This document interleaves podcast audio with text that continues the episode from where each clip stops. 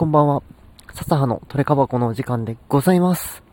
ということで、えー、クリスマスがね、えー、終わりまして、残るはね、年末年始という形になりましたがね、年末年始はね、カードショップが福袋をね、出すんですよ。で、まあ、中身がね、分かってるものと分かってないものがあって、まあ、福袋とそもそも福袋オリパというね、まあ、ちょっと違うのもあったりして、まあ、商品がね、高額なものから、まあ、何千円で買えるものまでグワーって並ぶんですよ。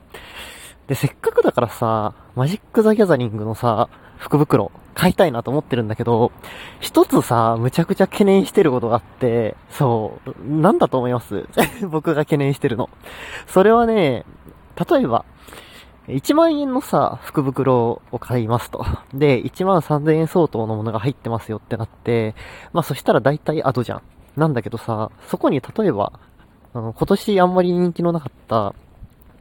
フォーゴトンレルムのさ、コレクターブースターのパックとか入ってたらさ、マジ涙目だよねっていうなんか、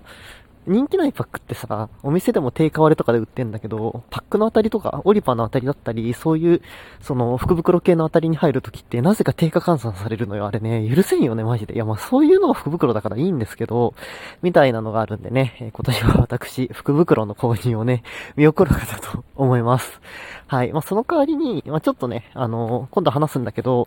まあ一足早くね、クリスマス年末年始、自分へのね、ご褒美として、ちょっと高額カードも買ったりしたのでね、はい。まあちょっと年末年始はね、節約しようかなと